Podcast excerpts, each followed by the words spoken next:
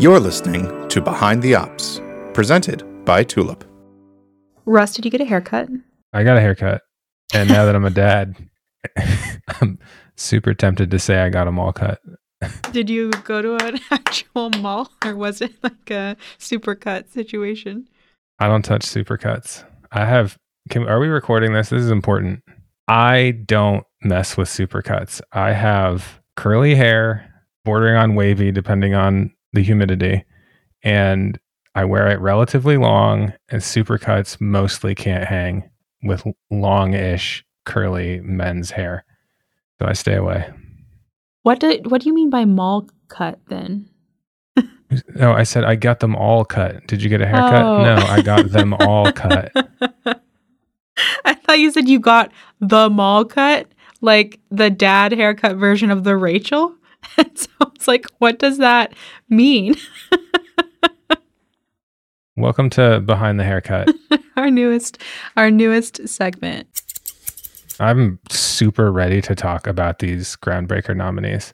Why don't you kick us off then? We have the best people that we get to work with. They make fascinating products. They are deep in the thick of manufacturing and process engineering and continuous improvement. And they love their jobs. And many of them are super open about sharing what makes their jobs interesting and fun. And some of them don't even know how interesting and fun their jobs are. And every time I look at a list of here are things that our customers, I mean, our peers as well, but our customers and coworkers are working on, I get so excited about the amazing stuff that they're working on. And I feel like it's kind of unfair to concentrate it into a couple of, of minutes basically worth of worth of story when this a lot of these people it's like all day every day they're doing amazing things Yeah, I, I, definitely would love to just like hear more and talk more about and to each of the folks that have been submitted for the the Groundbreakers program. I think that people who are afraid of citizen development just haven't met or kind of seen what people can really do here. And that once you kind of read the stories or meet the people who are at the front line making changes, it's a real perspective changer. it is it's a reason for optimism and dare i say happiness a word that is sometimes not tightly associated with manufacturing as an industry So maybe I can talk a little bit about how we're recognizing these folks. So the Groundbreakers program is like a formal way for us to celebrate and tell these stories about power users of Tulip, but more importantly, people who are developing and leading change, transformational change on the shop floor. And that's like process improvement, culture change, and part of that is they, they develop and reflect those changes in Tulip as a as a platform.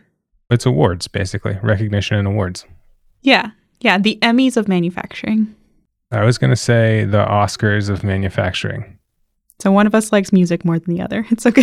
it's the tonys of manufacturing There's one more, right? Uh, we got him. Emmys. The- we left out the, the TV Emmys. people. always a bridesmaid and never a bride or tv Cool. So, I mean, I feel like every company, every SaaS company now has something like this where they're like, you know, we have awards so that we can kind of promote ourselves by saying that we care about our customers. What makes this different? I don't think we have to talk about ourselves because I think that the customers have stories that are compelling on their own. And I mean, I don't want to put myself as a everyman and say that everyone will find these stories compelling, but I do know I know a thing or two about storytelling. And I know that hearing the how and the who and the what together for these stories, it, you don't have to talk about the product per se. You're talking about how did a situation where you know somebody like they, they came into a place where there was a, a manual or a paper-based process and maybe they digitized something or maybe they expanded on something but the story to tell there is about you know an interaction that went from being you know potentially rocky because there was something wrong in the process because there's always something wrong in the process. And that being made highly visible by like better sensing and adding cameras and and adding just all sorts of the tools of process visibility. And then the piece that that I think is underappreciated sometimes particularly in a in a technical context is there's some sort of a meeting of the minds where Mhm. somebody says oh this was the thing this is what I've been working on. And to them, it's it's like all the time. So if there's 10 workarounds, well, the 10 workarounds are just part of what we do. But then the fresh eyes get on it and the fresh eyes are able to talk about it in a, you know, easily quantifiable manner because now we're collecting good data on the process. And we all start from here's here's the areas to improve the process.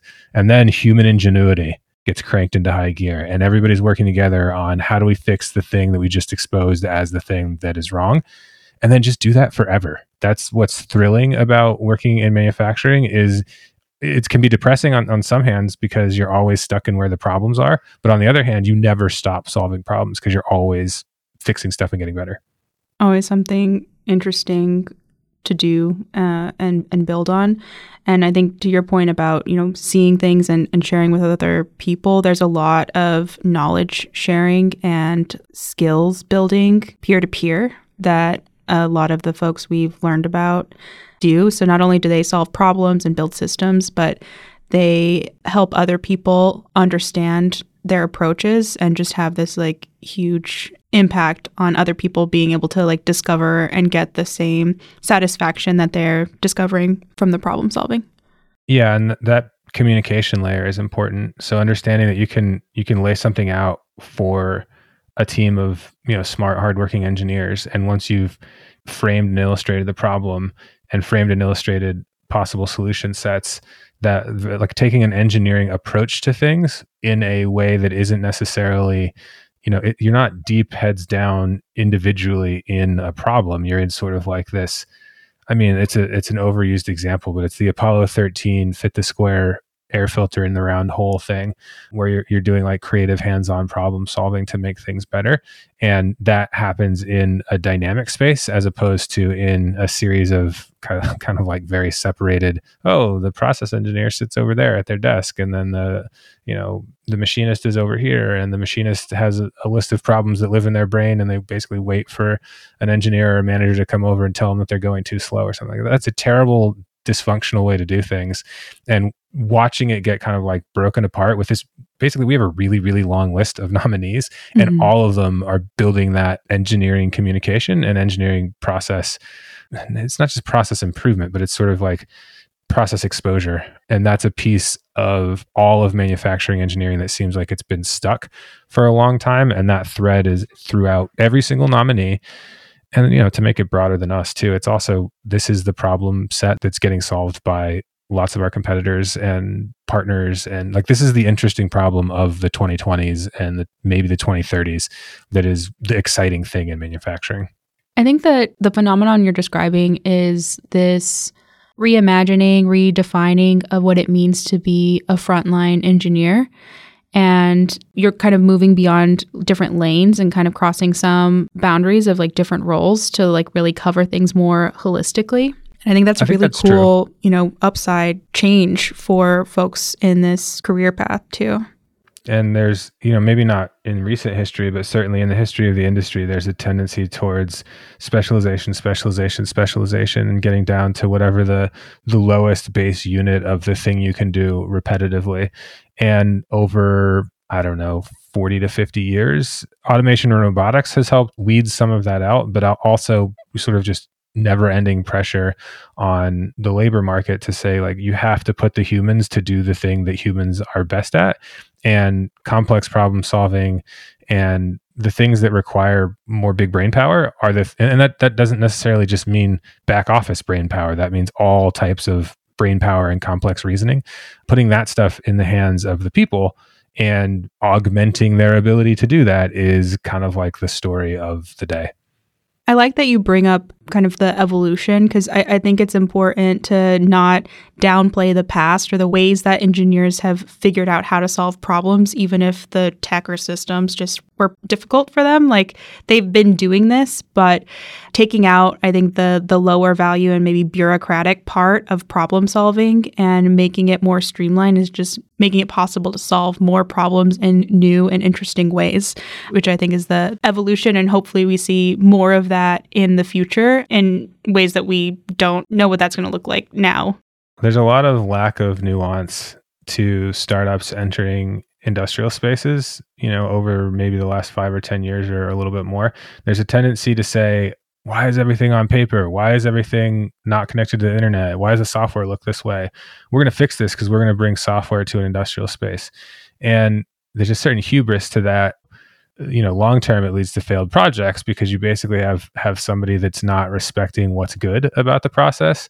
And processes exist and they may be highly manual or they may be i won't say old i'll say established because they're functioning right? Like it works. So we're doing it the way that it works. And why would we why would we stop doing the thing that we know we can make? For example we can make parts profitably. Like until something comes along that says this is no longer a profitable way to make these parts.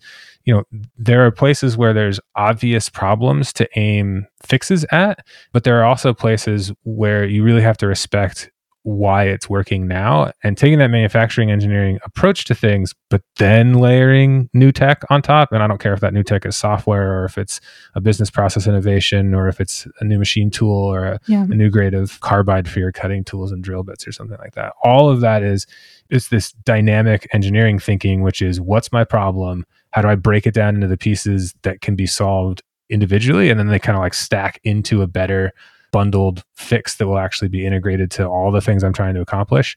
And then like build that back up in a way that that's respectful of, oh yeah, we're doing this process because it works. Please don't, please don't kill the thing that isn't broken. So, how can our listeners hear more of these stories, like out of the abstract and from or about the people who are who are doing it? This is the teaser. We're here to leave people wanting more. They want to know who these people are. So follow Tulip on LinkedIn. We will announce the the awards and do the awards ceremony there. We will also host more details on community and tell some stories on community.tulip.co, where, by the way, a lot of the uh, folks that are nominated spend a great deal of time telling their stories and looking for support and supporting each other. Um, and then I, I don't want to make any promises we can't keep but I want I want to get some interviews with these folks. I don't care if they win or not. I want every nominee to be a household name in behind the ops land. I want them all to have haircuts named after them. Goals. awesome. Till next time. See you next time. Behind the Ops is brought to you by Tulip. Connect the people, machines, devices, and systems used in your production and logistics processes with our frontline operations platform. Visit tulip.co to learn more. The show is produced by Jasmine Chan and edited by Tom Obarski. If you enjoyed listening, support the show by leaving us a quick rating or review. It really helps. If you have feedback for this or any of our other episodes, you can reach us at behindtheops at tulip.co.